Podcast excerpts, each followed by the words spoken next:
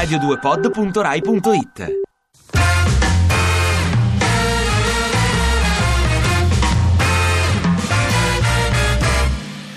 E ieri nelle Marche è stato annunciato il primo caso sospetto di Ebola in Italia.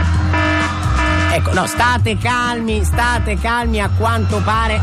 State calmi, non urlate, dove andate? Fermi, fermi lì, a quanto pare non era Ebola, non era Ebola, ma quello che avete sentito era invece di sicuro un attacco di panico. Quindi più che le cure per l'Ebola, in primis mi munirei di qualche bella cura contro gli attacchi di panico. E a proposito di panico, caos nel PD emiliano, entrambi i candidati favoriti alle primarie sono indagati per peculato. In caso di rinvio a giudizio però i giudici dovranno pagare 2 euro. Eh sì, come alle primarie, vuoi giudicare due candidati e devi dare 2 euro. E ieri è stato presentato l'iPhone 6, è tecnologicamente avanzatissimo. Pensate che fra le varie funzioni l'iPhone 6 può anche telefonare. È incredibile, sentite? Cioè, fa tantissime funzioni, tra queste riceve anche telefonate, puoi anche fare le telefonate. È incredibile questo iPhone 6. E qualcuno risponda, per favore.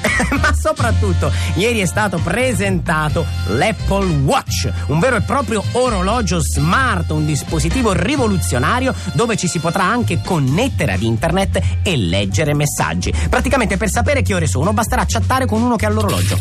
Pratico, no? Ecco, no, beh, il cucù non ce l'ha. Il cucù non ce l'ha l'Apple Watch, però altre funzioni sì, tantissime altre.